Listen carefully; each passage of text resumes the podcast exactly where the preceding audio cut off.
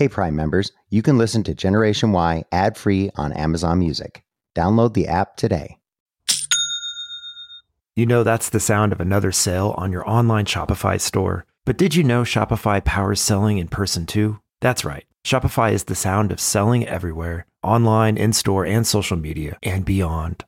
Shopify POS is your command center for your retail store for accepting payments to manage inventory. It has everything you need to sell in person. With Shopify, you get a powerhouse selling partner that effortlessly unites your in person and online sales into one true source. Track every sale across your business in one place and know exactly what's in stock. Sign up for a $1 per month trial period at shopify.com slash GenY, all lowercase. Go to shopify.com slash GenY to take your retail business to the next level today. Shopify.com slash GenY.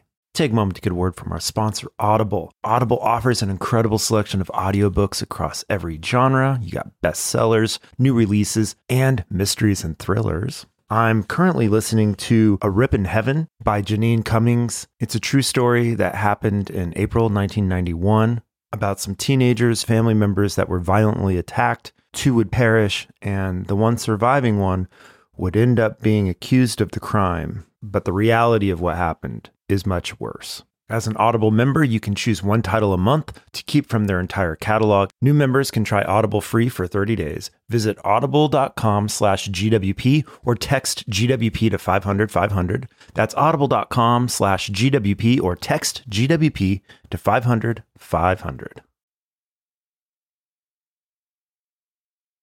From Wondery.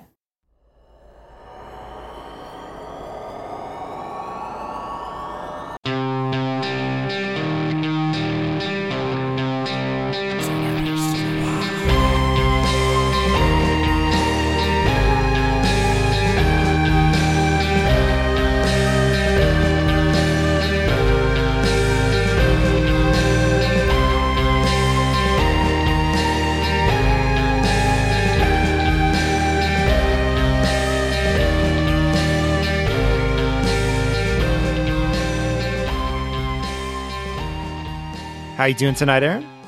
I'm doing just fine, Justin. How are you? I'm doing great. Like many of you, we are shut in our houses, so we are recording remotely, but still recording. And we wanted to send a quick message out expressing our gratitude to all of our supporters and listeners. And um, we wanted to give a shout out to all those on the front lines working against the COVID 19 virus. Anyone that works in the food industry, medical industry, anything where you have to continue to work. We wanted to give you a big shout out. So thank you very much for all your efforts and everything you're doing.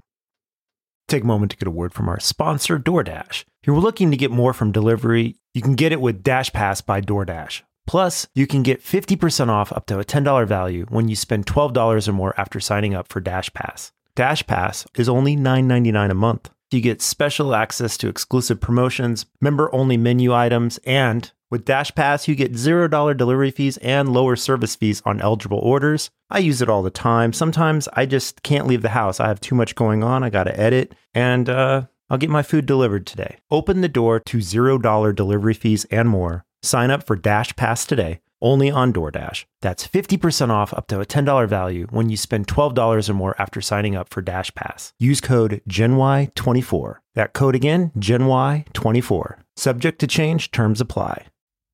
Most weight loss plans are one size fits all, not taking into account each person's individual needs. Noom takes into account dietary restrictions, medical issues, and other personal needs to build a plan that works for you. Everyone's journey is different so your daily lessons are personalized to you and your goals. Stay focused on what's important to you with Noom's psychology and biology based approach. Sign up for your free trial today at Noom.com. That's N O O M.com. And check out Noom's first ever cookbook, The Noom Kitchen, for 100 healthy and delicious recipes to promote better living. Available to buy now wherever books are sold. Hey, I'm Ryan Reynolds. Recently, I asked Mint Mobile's legal team if big wireless companies are allowed to raise prices due to inflation. They said yes. And then when I asked if raising prices technically violates those onerous two year contracts, they said, What the f are you talking about, you insane Hollywood ass? So to recap, we're cutting the price of Mint Unlimited from $30 a month to just $15 a month. Give it a try at mintmobile.com slash switch. $45 upfront for three months plus taxes and fees. Promo rate for new customers for limited time. Unlimited more than 40 gigabytes per month. Slows. Full terms at mintmobile.com.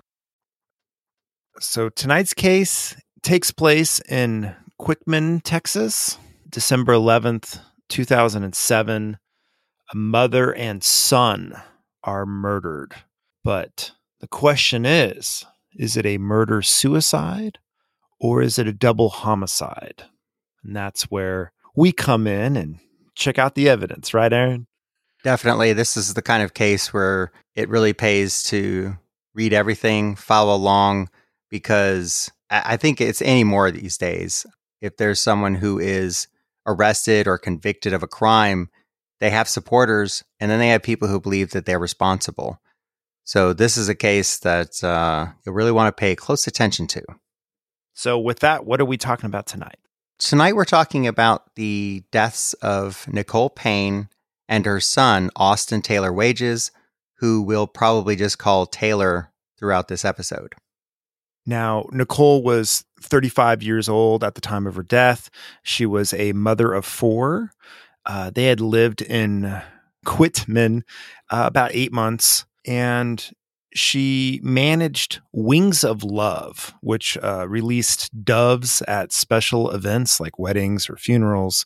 So essentially, you would hire her, and she would bring the the birds in, and then you could do a photo opportunity to have these white doves flying overhead. It's a powerful image, though. Too, we always say, "How can we really remember this moment?" And it's one of those things where, yes, if it's a wedding or a funeral, then when these doves are released, everyone watches. And so it's very captivating. Pretty special business, I think. She was the mother of Taylor, and she had adopted uh, another son named Danny and had two other kids with Jason named Jackson and Remington. Jason Payne is someone who came from Louisiana. When he met Nichole originally, they hit it off. And, you know, you hear that all the time, but they hit it off so much that they were, I believe they were already married before anyone really knew they were getting married. And so it was sort of a whirlwind romance of just weeks. According to Nichole, he very much became a father to Taylor and Danny. Danny Ashworth is his name. He would take them hunting or fishing, uh, teach them gun safety, those kinds of things. At some point, he got in a really bad car accident. There was a settlement. Now, as you know, when there's a settlement, lawyers' fees come in and take out a bunch of that money. But in the end, I think they had, of the $900,000, they had about $330,000. That's a good chunk of change. So they were able to get a new home. They paid off their vehicles and he got a boat. Things were looking pretty good. Nichole, of course, was trying to make the place theirs, decorating and stuff. I think they really did appreciate the land because they had a lot of property for the kids to play on. Um, after all, they had four of them. They had two teenagers and then two younger ones. Uh, Jackson was five, and his sister Remington was two. So let's go to the events of that morning. Uh, what time are they waking up? What what happens here? Well, according to Jason, he said he woke up about seven in the morning and got dressed, and then went and got his five year old Jackson to get him ready for school. He said at that point, Taylor was already awake. Jason then took his younger kids in the car because he wanted to take uh, Jackson to school. Unfortunately, he said Taylor didn't want to come, so he remained back at the house. So he took his son to school and then he brought his daughter back. He said when he got home, he remembered that the birds um, for Wings of Love, uh, Nichole's business, were out of food. So he said he turned the vehicle around so he could go back to town and get some food. But halfway there, he said his daughter then wanted to go to the park. And, you know, it's not like he has anywhere to be that day. And he thinks, well, I can get food later. So he thought about going to the park, but then he decided, you know, we can just go back to our house. We have plenty of property there. heck, we could go to the creek and throw acorns. So they went and did that. But then he went inside to go ask Nichole about bird food. But when he went into the home, that's when he discovered that something terrible had happened. So it's around 9 a.m. that he gets back and he calls 911, tells them that his wife and son have been shot. Now, he stays on the line and talks to the dispatcher, and they send out investigators and the police. But this is where things get a little different because they find his wife's been shot in her bedroom, and then they find his stepson in his bedroom, but his bedroom's in like a, I guess it's in the garage. It's, they kind of finished off a portion of the garage, and that's where he sleeps. And they found his body with a lever action rifle between his legs. Both of them have been shot to the head.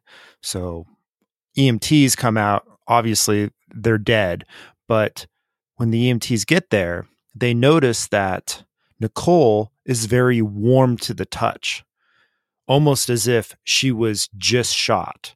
Meanwhile, Taylor is cold.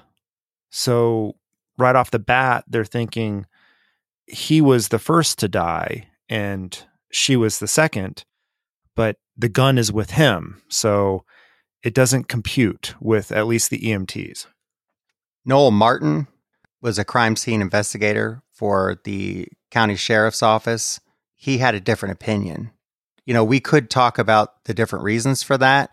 Um, you have your EMTs who have their own experience, you have crime scene investigators and they have their experience, but no temperature was taken of either victim. So I think that needs to factor in here. And even though some said that there were already signs of rigor mortis on Taylor, that wasn't confirmed. What you got to realize is Nichole, the mother, is in a climate controlled bedroom that's warm, and Taylor is in a non insulated bedroom in a garage.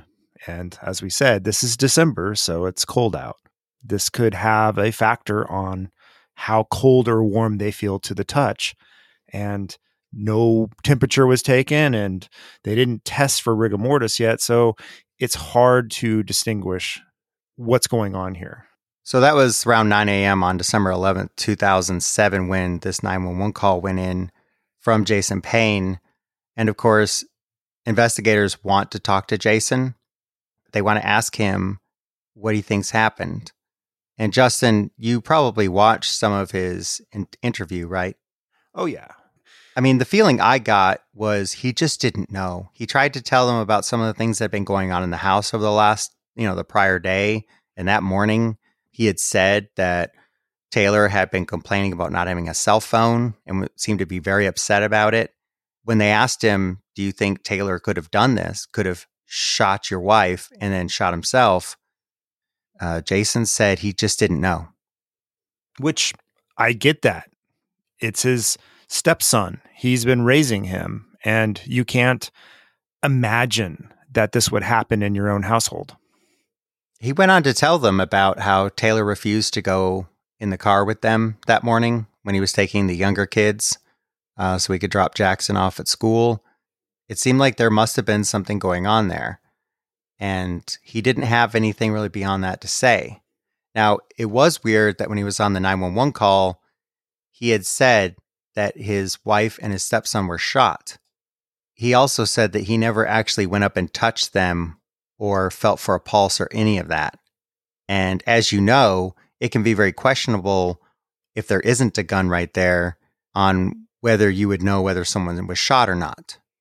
I just assume that if you love your wife and you find her in a puddle of blood, you would go up and hold her, try to comfort her, try to find out what's going on.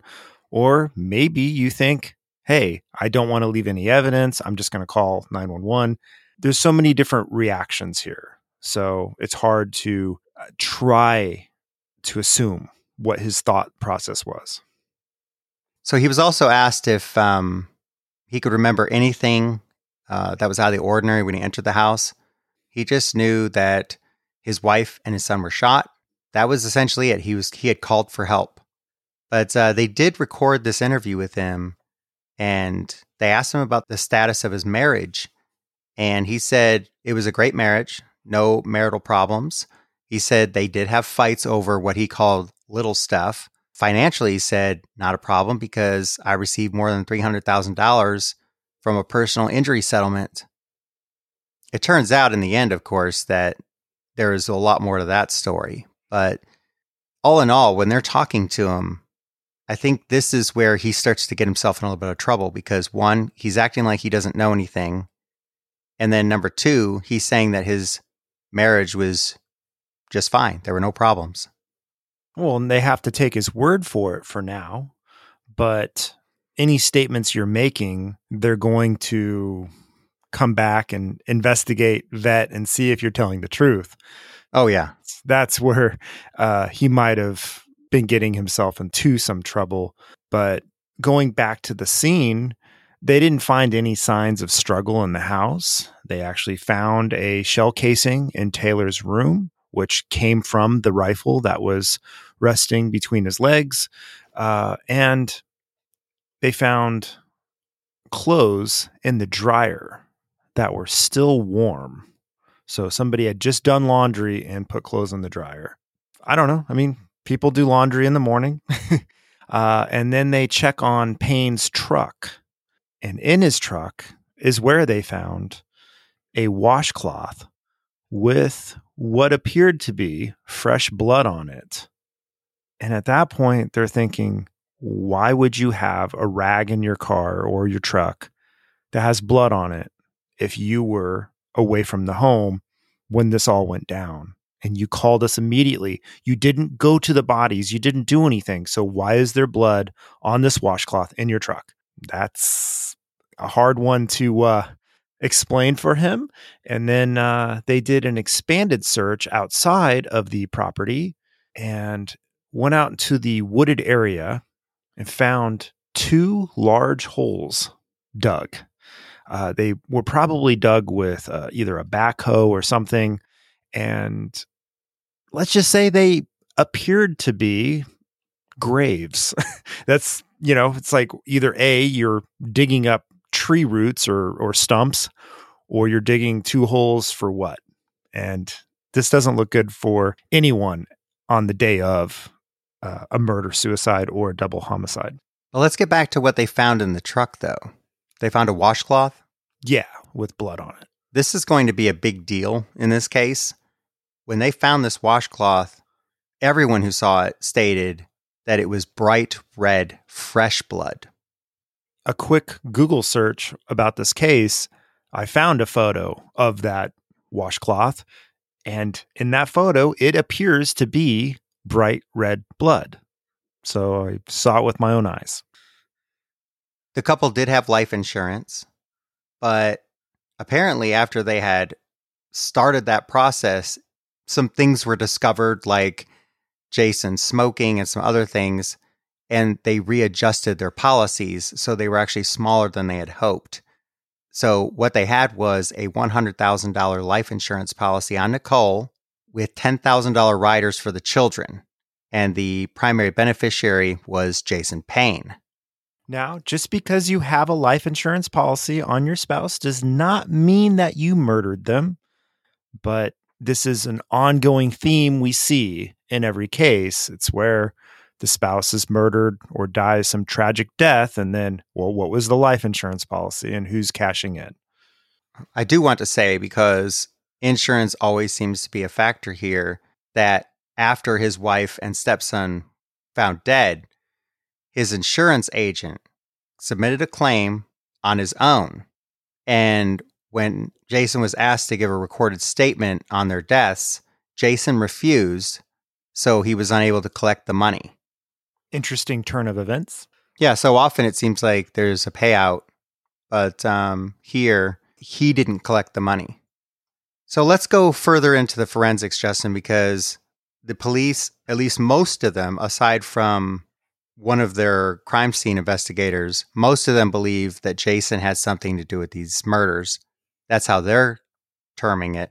So there's already one side saying it was a murder suicide, but then most of the authorities are saying this was a double homicide. Yeah.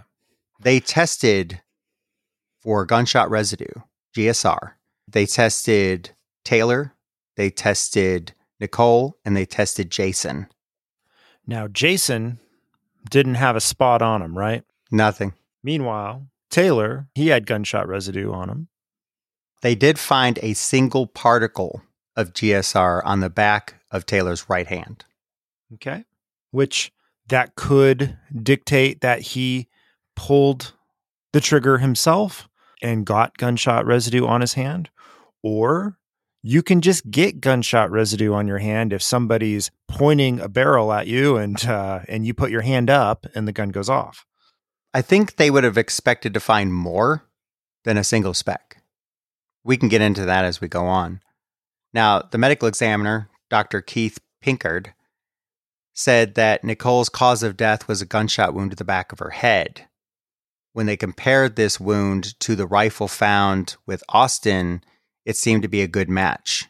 In other words, this 30 30 rifle that was found between his legs was the weapon that killed Nichole. Now, this 30 30 rifle is a lever action. So you have to pull that lever down and it cocks the weapon and you pull it back and then you can pull the trigger. It goes off and then you have to pull that lever again. It's not that hard to manipulate, but there is something interesting about this particular rifle, which is it has a lever safety. There's different names for it, uh, but you have to depress that lever very firmly to disengage the safety in order for this weapon to discharge or fire. For Taylor's autopsy, they noticed stippling on his face as well as soot. And what that told them was that the rifle was fairly close to his face, but it was not in contact with his face when it was fired. It was a close range shot. So the, the question becomes, and this is something that different experts will argue, is how far away from his face was the rifle? Because we're talking about what they call a long rifle, and it's not like a handgun. You can't just put it up to your head and pull the trigger because it's so long, you have to be able to reach down to the trigger somehow and aim it towards your head. And Taylor was shot in the face. The idea is if this was a murder suicide, he would have killed his mom, gone back to his room, sat down, put the gun kind of, you know, propped it up on the ground, put his face over the muzzle, and then reached down and pulled the trigger boom. Now you have the length of the rifle barrel and the the trigger. Typically i would say yeah you could do that. You could totally shoot yourself uh, with this rifle and you could reach the trigger. But this rifle has that tricky safety where you have to depress the lever in order to pull the trigger. And can you do that when you're reaching down I mean, when you're shooting it in a regular firing position, ergonomically, that just makes sense. You squeeze on it, you pull the trigger. But leaning over the weapon and doing all this pretty much upside down, it's possible, but it would be very inconvenient. And I watched a dozen YouTube videos about how to disable the safety on this weapon because even most shooters or hunters hate it so much because they they said that they just weren't even strong enough to do it from a firing position. Like if a, a boar or a pig ran out in front of them and they had to do a quick shot they couldn't do it. So they all disabled the safety on this gun because it was such an annoyance. Well and some shooters they just don't they like light triggers. Yeah. I mean they want to be able to pull that trigger as fast as possible and anything that slows them down yeah they don't want that now, I'm not saying it's impossible. I'm just saying that it would be a hard maneuver to pull off. If you're dead set on shooting yourself in the face, I'm sure you could use your leg, your your shoe, maybe something to depress that lever or give you some leverage on it and then pull the trigger. The police also noted the smell of gunpowder in Nichole's room. That's quite a contrast to what they found when they went to Taylor's room because they didn't detect it at all there. Again, if you're going with murder suicide, she would have been the first to have been shot, and then Taylor would have gone downstairs and shot himself. You would expect her body to be cold, and you would expect the smell of gunpowder to have dissipated. Whereas with Taylor in his room, you would expect him to be warmer and the smell of gunpowder, or no smell at all in either of the rooms. But again, we have this different climate and atmosphere in between the garage and a bedroom. Take a moment to get a word from our sponsor, SimpliSafe. Did you know that according to FBI property crime data, most home break ins happen in broad daylight? As the day goes longer this spring, protect your home with SimpliSafe. It's the award winning home security system I use and recommend. Both experts and customers love SimpliSafe for its comprehensive protection. It was just named Best Home Security System of 2024 by US News and World Report. Its advanced technology protects every home window and door, while cameras keep watch for suspicious activities 24 7. There's no long term contract. You'll get the emergency response you need at half the cost of traditional home security at less than a dollar a day. You install the system your way. It's easy to do it yourself. I did mine. It was about 20, 25 minutes from start to finish. But if you're not comfortable with that, you can have the professionals do it. Protect your home today. Generation Y listeners get a special 20% off any new SimpliSafe system when you sign up for Fast Protect monitoring. Just visit simplisafe.com slash gen y. That's simplisafe.com slash gen y. There's no safe like SimpliSafe. Take a moment to get a word from our sponsor, ZipRecruiter. Daylight savings is starting up for most states. The goal to give us more daylight from March through November. By setting our clocks forward, it may feel like there's more hours in the day, but if you're hiring, it doesn't necessarily help you find qualified candidates any sooner. There's only one way to do that, and that's ZipRecruiter. And right now, you can try ZipRecruiter for free at ziprecruiter.com slash GenY. So here's how it works. You put your job out on ZipRecruiter. They send it out to over 100 plus job sites so you can reach more of the right people. ZipRecruiter's smart technology also quickly scans thousands of resumes and its algorithm to identify people whose skills and experience match your job. So spring forward with a new hiring partner, ZipRecruiter, and find top talent sooner. See why four out of five employers who post to ZipRecruiter get qualified candidates within the first day just go to this exclusive web address to try ZipRecruiter for free, ziprecruiter.com slash GenY. Once again, that's ziprecruiter.com slash GenY. ZipRecruiter, the smartest way to hire. So it was about 10 months after these two deaths when the police made their move. They arrested Jason Payne on two counts of murder his wife, Nichole Payne, and his stepson, 16 year old Austin Taylor Wages. So they decided they had enough evidence for a double homicide. So we're going to go to trial, right? Right, and there wasn't a, a there was a probable cause affidavit that was issued. This affidavit basically talks about the forensics as well as the interview that Jason Payne did, the suspicious two large holes that were on the property. Again, it looks bad. I've yet to see any kind of explanation for why they were there.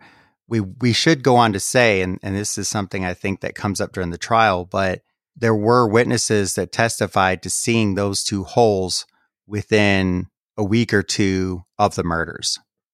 So is that early enough that they were there for another reason? Something maybe he was planting trees, or is that soon enough where he was preparing two graves for this murder? We don't know.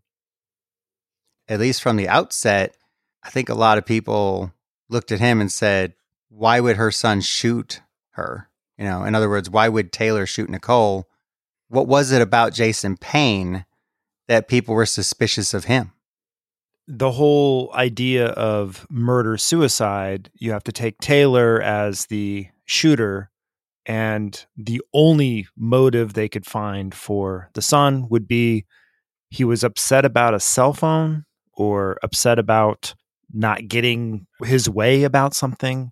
That's, I mean, we know teenagers are impulsive, teenagers can be uh, reckless, but what do we have as far as motive for Jason? Because a cell phone, okay, I can get it, whatever. But what do we have on the other side of the fence? So at the trial, and this is something that's very controversial, Sarah Hawthorne, Nichole's sister in law. gave testimony about things that Nichole had told her. One of the things that she told her was that Jason had threatened to burn her alive in the house. Nichole had also begged Sarah to avenge her if anything ever happened to her. She even said that the very night before Nichole died, Payne had threatened to kill her again.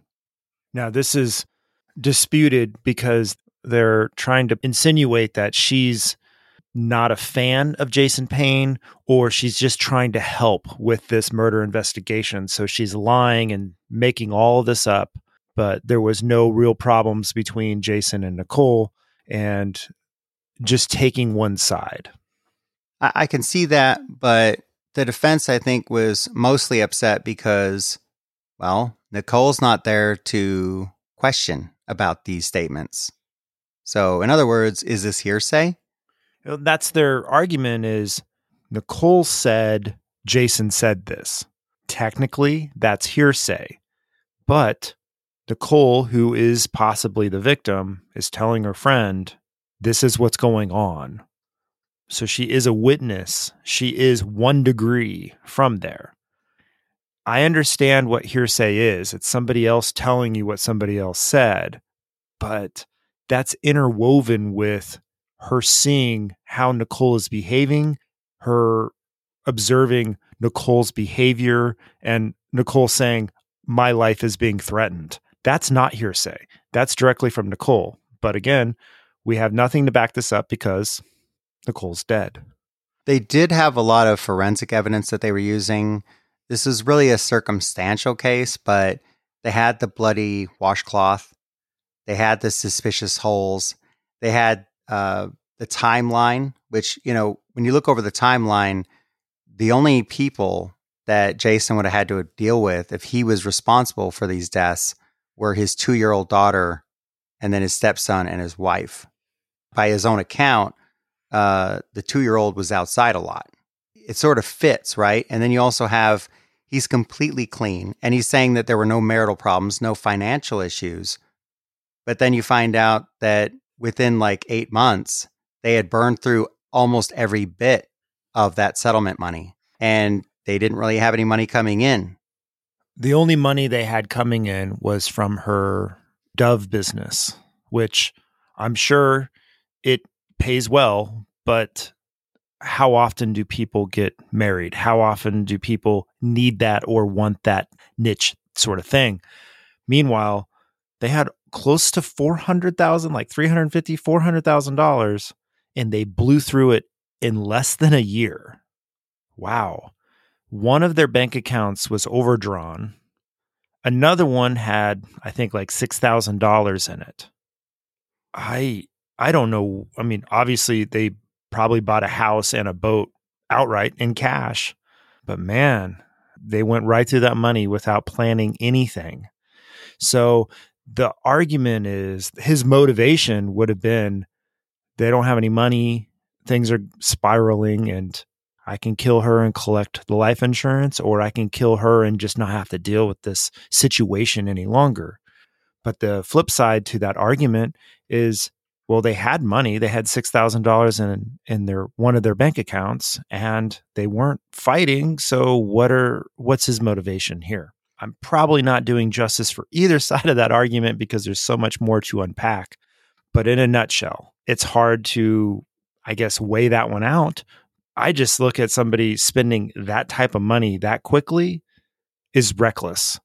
And anytime you hear about somebody that wins the lottery or a uh, you know college athlete getting an NFL contract whatever it is whatever kind of windfall of money someone receives it causes stress you think i get all this money all my problems are going to be solved my life will be good no there's a whole other set of problems that comes along with that and you mentioned that he bought a boat was nichole on board with buying this boat hmm don't know Well, and that's part of it too was he went to sell the boat and ended up selling it about $5,000 cheaper than he would have wanted to because he needed to get rid of it quick. It really seemed to be the case that he needed the money. the the old saying is the uh, the two happiest days are the day you buy the boat and the day you, you sell the boat because they cost a lot of money to dock, maintenance. And uh, I remember I went out with a, a friend. Uh, I offered to pay for the gas. And he's like, Are you sure you want to do that? And I, I just said, Hey, man, you're taking us out. We're having a good time. Just to fill the gas tank, over $500. and that was just to piddle around for a weekend. was not cheap. So, really, the trial comes down to there are a lot of important things here. There's the washcloth, there's a timeline, there's motive, uh, there's the gunshot residue test. But really, what this came down to, I believe, was the firearms experts. And there's a disagreement between the prosecution's expert and the defense's expert. The prosecution is saying that this gun was fired from about 12 inches, give or take two. And the defense is saying, no, this was about four inches. Now, the prosecution did have an expert who had tested the same rifle, you know, a 30 30, same type, same model, everything, and shot it from different distances to see the soot and the stippling marks from the rifle. And that's where they got their numbers. Now, the defense didn't quite do it the same way. They more or less focused on which position Taylor would need to be in to fire this weapon. Now, you already said it had a safety on it. The prosecution said in order to fire that gun, he would have had to have used both of his feet, probably. He'd have to push down on the, the safety and then fire the weapon with his feet. And there was no indication from Taylor's socks that he had used his feet in such a manner. Now, the defense says, look, when he falls, when his feet fall away, it's not like the socks record the event. My opinion would be a little different than that, probably, but there was nothing seen on his feet. Then they said it's possible he used his hands. But again, he doesn't have gunshot residue on his hands. He has one speck. He had blood on his hand, and that became another point of contention. But really, they had this debate over the rifle and whether this was a suicide after a murder or a double homicide. I actually think that both the prosecution and defense have valid points here. If you take in context that he was killed where his body was found, it would be really hard for him to shoot himself with this rifle. Not impossible, but implausible. Meanwhile, for someone else to shoot him in this same angle, the same trajectory, would be next to impossible, also, or just unlikely, but not impossible. So the prosecution opens it up to, well, he might not have been murdered there. This whole scene could have been staged. And the defense is saying, well, if you say he wasn't murdered there, then where was he murdered? There's no other blood found in the house you have this conflict and I get both of their arguments. I actually can agree with both of their arguments. You can test this gunshot over and over again and get pretty close to how far away this barrel was from his face. Even if it was 12 inches, I still think he could have done it, but doesn't mean he did. Well, let me say that at 12 inches, it'd be pretty tough because we're talking about a foot length he would have to be able to press the trigger and the safety and keep his face over the rifle. It's a long rifle. I guess that's kind of an issue there, don't you think? Yeah, I, I absolutely do. The prosecution's expert said the way to explain why the bullet went through the lip and out the back of Taylor's head was if someone points a rifle at you, you will put you will pull away. And so if he was shot as he was backing away, falling away, then it could have went through that trajectory. It is odd, but it does explain it.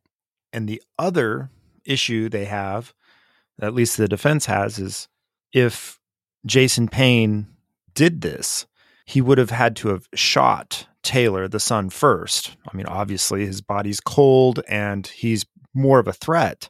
This is a pretty loud rifle but how do you sleep through a gunshot like that? So Nichole slept through this And then he went upstairs and shot Nichole. And again, this is where the prosecution saying, well, maybe he wasn't killed there. It's a question. But essentially, this case is decided with the jury having to take in both sides and information, make a determination here. What did they find, Justin? Well, they found him guilty and uh, sentenced him to life. I mean, this is Texas. I'm surprised he didn't get the death penalty, but you know, They didn't seek it. And, you know, I don't know. You could get a lot of true crime aficionados to talk about this. They would say if you don't seek the death penalty, it makes everything smoother. This is what they decided to go with was life in prison as the punishment. But a court of appeals said that there was a problem with this trial, and it had to do with Sarah Hawthorne. They said that her testimony was so harmful that Jason Payne deserved a new trial. and I understand legally that argument of hearsay. I find it interesting that this caused a retrial. And um, in the second trial, the prosecution brings out more witnesses to talk about Jason Thad Payne's demeanor, attitude, and behavior. This is interesting because if you felt that the original witness was lying, was being uh, was just there to help the prosecutor get a conviction, uh, was exaggerating the abusive nature of Jason Payne, just pretty much just being untruthful in general. Well, you can throw her testimony out, but are you willing to throw out the next? How many witnesses come in, Aaron? Well, family, friends. One of the primary witnesses was another friend of Nichole's named Andrea Scott. She was around when Nichole got with Payne originally and saw the kids grow up. She gave different accounts. Like one time she said Jason was holding his daughter and he told his daughter to tell her mom that she hated her and then to hit her. To which, you know, according to Andrea Scott, the little girl did do that. She did just what her father told her to do. She said that Payne had a strict curfew for his kids. Depending on where you read it, it's either eight or nine o'clock, and they're not to leave the rooms after that time. And there was a time where Taylor got out of his bedroom and went to the bathroom. Jason jumped up, grabbed him, and pushed him up against the wall and put his hands around his throat, and then pushed his face into his and said, you can't go to the bathroom, go back to your room.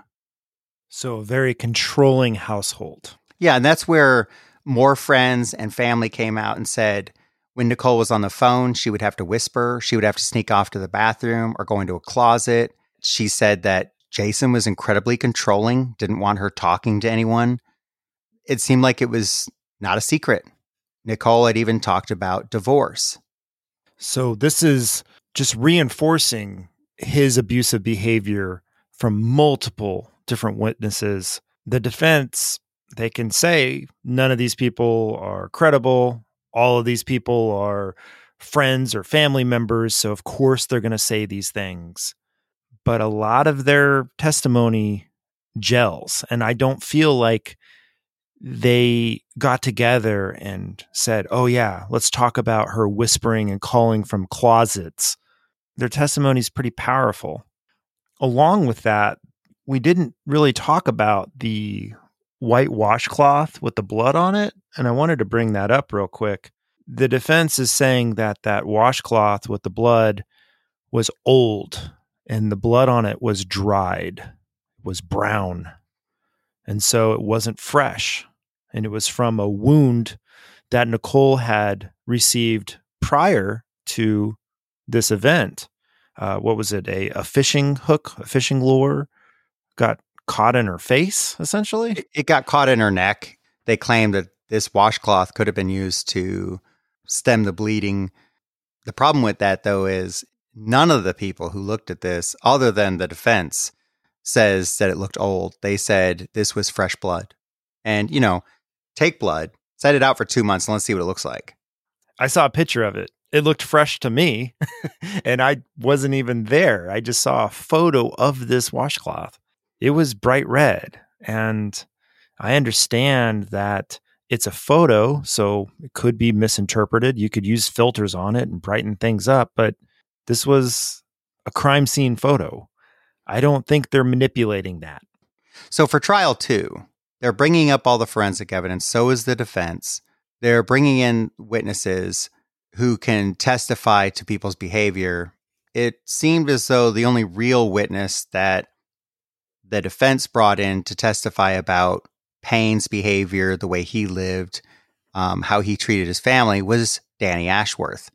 He is squarely in the corner of Jason Payne and said that there was nothing odd about the family. He said, sure, we went to bed on school nights, but he said there was no such thing as a curfew. And he said he never saw a disagreement between Nichole and Payne, which I find interesting. I mean, it's if you think that Nichole's family is coming in and lying and saying these things to be on her side, well, is it that far of a stretch that anyone on Jason's side would come in and say this is a good person? I mean, it's the same logic, correct? Yeah, it's just that the prosecution has many more witnesses. You know, they have Andrea Scott, they have Jennifer Rogers Morton, they have Michelle Beecham, they have these different people coming in, uh, including Nichole's mother, who are all talking about the way Nichole was on the phone and how they hadn't really seen her in a while because, according to Nichole, you know, she wasn't allowed to go anywhere. She wasn't allowed to really talk to people. So we know what kind of behavior this is. We covered it when we covered the Powell case. Josh Powell yeah. uh, was very controlling. This isn't something that's unheard of, but it definitely gives him a motive. And so, once again, the jury is taking in all this information with the trajectory of the bullet and the rifle and whether it could have been fired by someone uh, to kill themselves and who had a motive. They also had something very interesting that was submitted into trial, which is a phone conversation between Jason Payne and his mother. Now, this first conversation, and he refers to something that's in the nightstand. And he says, Are those two things still there? And uh, she said, Can you tell me? Um, and Payne said, Is there two of the same thing in there? And he indicated that he wanted her to locate something that was made out of hard plastic. And she says, Yes. And essentially, he says, I want you to destroy those. I mean, interesting. So she responded to him and she said that she would make certain to do what he wanted. They're talking in code right now. yeah, they're talking in code. So because he knows this is going to be eavesdropped on, but it's very shady. And you can only imagine what the jury thinks hearing this. So now that she knows kind of what she's looking for, she said, Did they belong to Taylor? And he said, No. And she goes, I've got the video of y'all in Nacogdoches, you and Nichole. This is the good one. I've got one that's bad. I got it in there, Jason told her. There should be two of those in there. So there's this long conversation because she, because they're talking in code and she's not real good at that apparently, or maybe he's just not good at cluing her in. They have this long, drawn out conversation essentially about these tapes that are in there, and two of them, he needs them destroyed. So in the end, she apparently pulls them out and he says, Yeah, I want you to pull all the insides out, throw them on some leaves or something, and burn it, and do it as soon as we hang up. Uh, you know, it's funny is if he would have just said, Hey, mom, can you go in there and throw away all the VHS tapes or throw away all the tapes? Probably wouldn't have sounded that uh, nefarious. Probably wouldn't have sounded that, uh, you know, suspicious. But instead, people trying to make some sort of drug deal on the phone. They're like, "Do you have the green oregano herb in the bag for me?" And they're like, "No, I have the black dog runs at night." you know, it's just like there's obviously something going on in this conversation and there's obviously something that does not make him look very good. Was there a way for him to do this without alerting authorities? I don't know. But man, I think what you're trying to say, and I agree with, is he did it the exact opposite way of the way he should have done it. This was literally him waving his arms and saying, Hey, everybody, I'm doing something. Something wrong. Yeah, I just don't, I really just don't understand. Now, of course, the defense, they didn't like that this was entered into the trial. Today's episode is sponsored by BetterHelp. A lot of us spend our lives wishing we had a lot more time. The question is, time for what? If time was unlimited, what would you use it for? Sometimes the best way to squeeze that special thing into your schedule is to know what's important to you and make it a priority. And therapy can help you find what matters to you so you can do more of it. And that's where BetterHelp comes in. Therapy's helped me reflect on choices I've made in my life and helps me make better ones in the future. If you've been thinking about starting therapy, you can give BetterHelp a try. It's entirely online, designed to be convenient, flexible, and suited to your schedule. You just fill out a brief questionnaire and get matched with a licensed therapist, and you can switch therapists at any time with no additional charge. Learn to make time for what makes you happy with BetterHelp. Visit betterhelp.com slash GenY today to get 10% off your first month. That's betterhelp, H-E-L-P dot com slash GenY. There was a lot of other testimony from different people. The family physician testified that Nichole was taking Cymbalta for depression and started that in March of 2007. That's the year she was murdered. There was also testimony from Todd Wages, that was Nichole's first husband, Taylor's dad. He said that Nichole had halted his visitations um, at times or just really limited them. Then eventually told him, hey, you know, maybe Taylor just needs to live with you, but that's, they would be two hours apart. So he did ask Taylor, he said, I think we're going to need to move you. I'll just run back to Nichole's. He said he needed to be with his mom. You know, I, that doesn't surprise me. You know, it sucks for the dad, but just to think that he almost was moved and wouldn't have even been in the house at that time, if you believe that he was murdered, of course. Yeah. The defense will say, well, there's all this turmoil between visitation, uh, this new father in his life, and not being able to get a cell phone. This is what set this kid off. There was also a lot said about Nichole's laptop when they found what they determined to be flirty emails with an ex boyfriend named Dimitri Nobles. Well, you know what they could determine from that, which was Nichole's not happy. And now she's reaching out to an ex boyfriend she still kind of liked and was talking about her issues with him. So it showed that there was definitely a problem with the marriage, unlike Jason, uh, who had said that there were no issues in the marriage. And just imagine if Jason was that controlling and then came across some of these emails or uh, correspondences with another man. How do you think he's going to respond to that? Well, and when they looked at the emails, apparently Nichole and Jason shared the email account that she was using to send these emails. And when she got her replies, she would delete them. But see, Justin, as you know, and probably most people by now, when you delete an email, it goes in your trash for at least, well, I'd say about 30 days because just in case you want to get it back. But why is she sharing an email account? We might have listeners who say, oh, well, I share an email account with my husband, but maybe they share one because Jason's controlling. Hmm, maybe. So it's possible that this was another motive that set him off. They had other witness testimony from people that knew Taylor, and the comments about him range from very mature for his age, very polite, very courteous, a positive person. A friend of his who went, attended school with him even said that Taylor was talking about college. So nothing really stands out that that Taylor was unhinged, angry, or had any kind of uh, motive to do a murder suicide. Jason is convicted. And of course, he has problems with these convictions. You know, of course, he says, oh, they're using hearsay. They didn't use the evidence properly. Uh, the jury ran on their emotions, you name it, which, from my understanding, the jury took exception to his comments um, because they really had to weigh the evidence out. You know, the courts, they were not sympathetic to Jason Payne because the way they looked at it, you're the one on the phone with your mom saying these things. You're the one uh, whose defense team is trying to say your stepson committed murder and then took his own life. But we don't have a motive for that.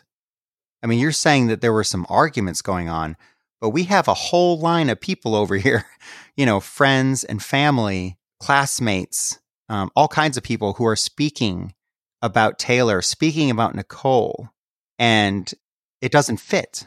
And really, I think in the end, this really came down to the characters the character of Austin Taylor Wages or the character of Jason Thad Payne. And I believe that the authorities and the jury all believe that Taylor had better character.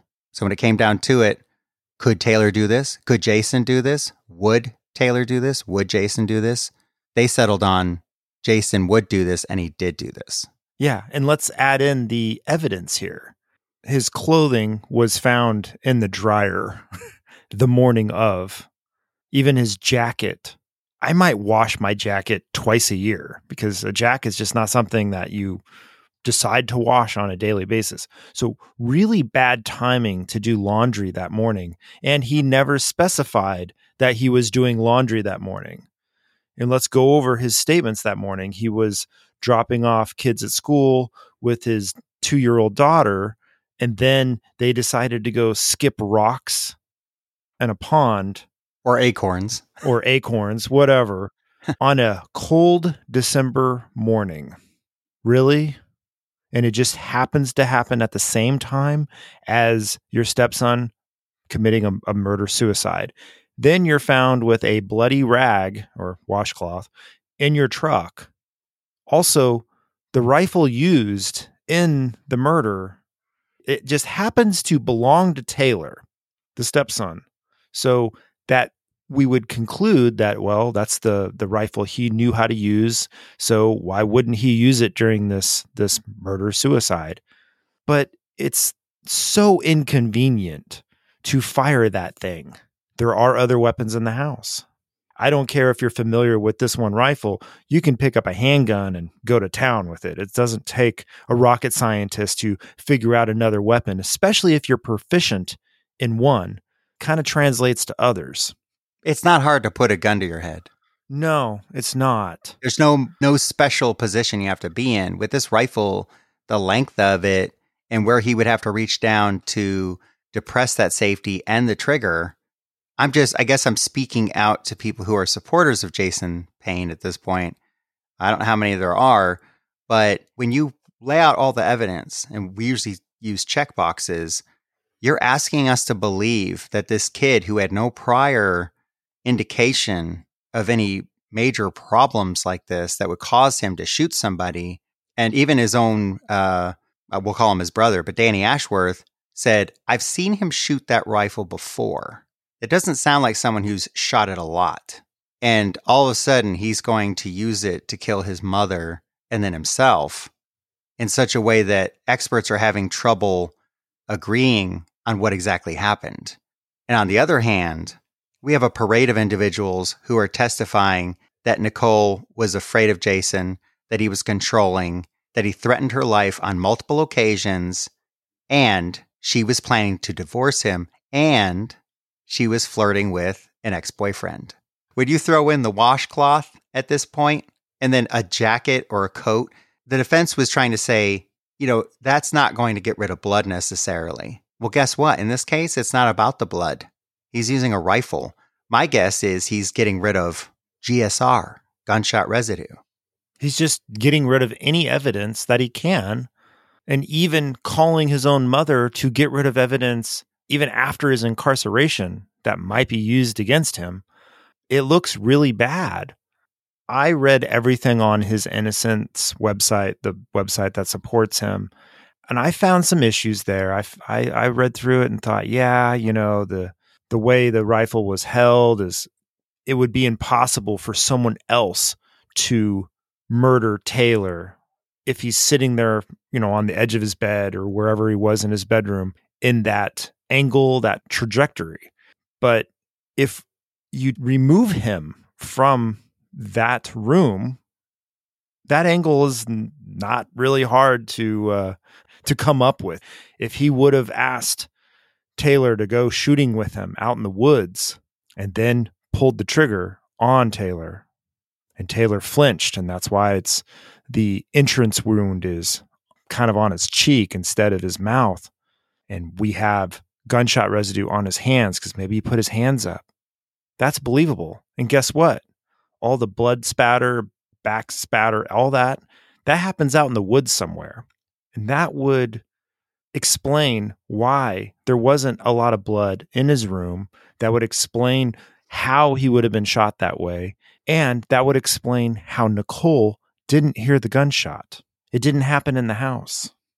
But the, the idea was if he did get him outside, meaning Taylor, with the idea of let's go shoot, then his wife, Nichole, would have expected to hear a gunshot. Yeah.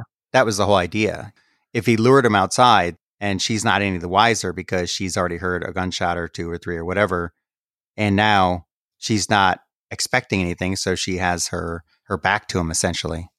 I understand that uh, the innocence groups feel that the uh, crime scene photos showed the rifle was in different positions during each photo, meaning the crime scene was tampered with, manipulated, or tainted. Yeah, you know, we, we know that a lot of crime scenes do get trampled and, and tainted. But at the end of the day, all we have is the evidence found on him. So I don't care where the rifle was at this point. uh, he's been shot with said rifle. How far away could he be shot with that rifle? At what angle? I don't care if one of the cops kicked the rifle over during the investigation. It no longer matters because we know it was either four inches away or 12 inches away, but it wasn't pressed up against him. And if you're going to kill yourself, especially with this lever action with the really crappy safety on it, I would just assume that you would want that pressed up against you so you could get more leverage to depress the lever so you could pull that trigger. Uh, you know, they say that Jason Payne was railroaded. Even if Jason did not commit this murder and was wrongfully convicted, I'm going to go on the record and say he was not railroaded. They found him guilty fair and square based on the evidence, based on testimony. Just because you're wrongly convicted doesn't mean you were railroaded. They did a good job here. And I don't believe that he was wrongly convicted because any other explanation in this case is pretty far fetched to me. Yeah, when the appeals court was trying to decide whether he had a case to get it overturned, they actually used the word inference a lot. They talked about how they depended upon the jury because the jury was weighing the evidence out. You know, to imagine that somehow Taylor was behind this when there's no real evidence of that at all. And then you have a lot of testimony going against Jason Payne and the way he behaved and how controlling he was. That looks really bad. So he's found guilty but that's not really where the story ends because his mother, Jason Payne's mother, who we talked about earlier, her name is Jewel Payne.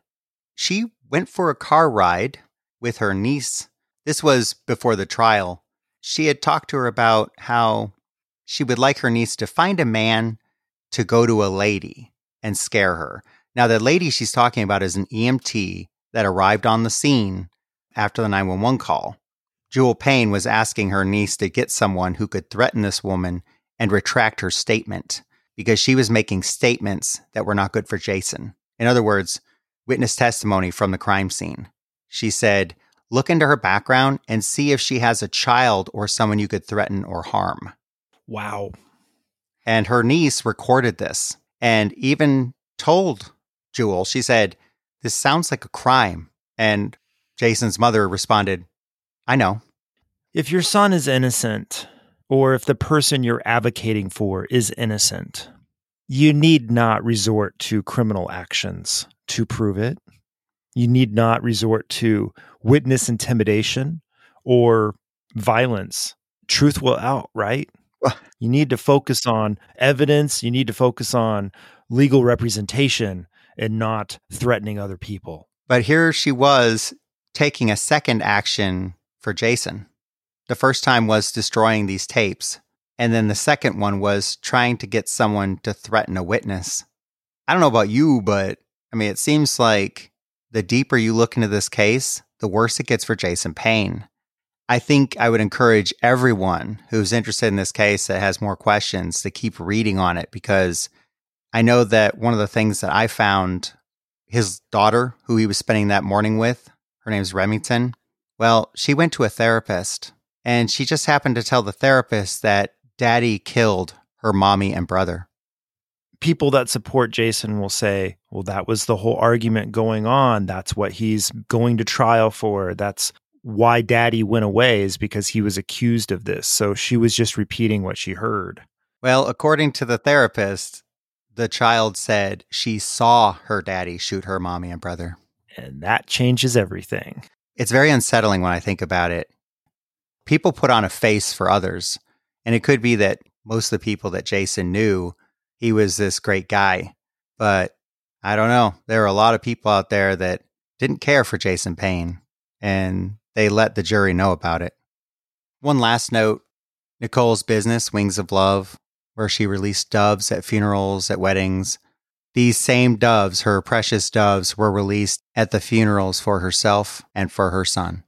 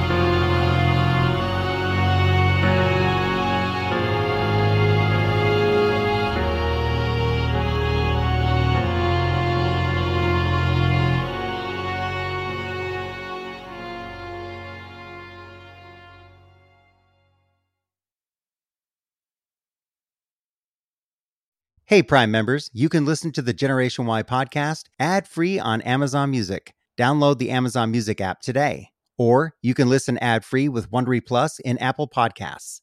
Before you go, tell us about yourself by completing a short survey at wondery.com/slash survey. Welcome to Pura, the most pristine, safe, climate stable city on Earth. A haven amidst the wreckage.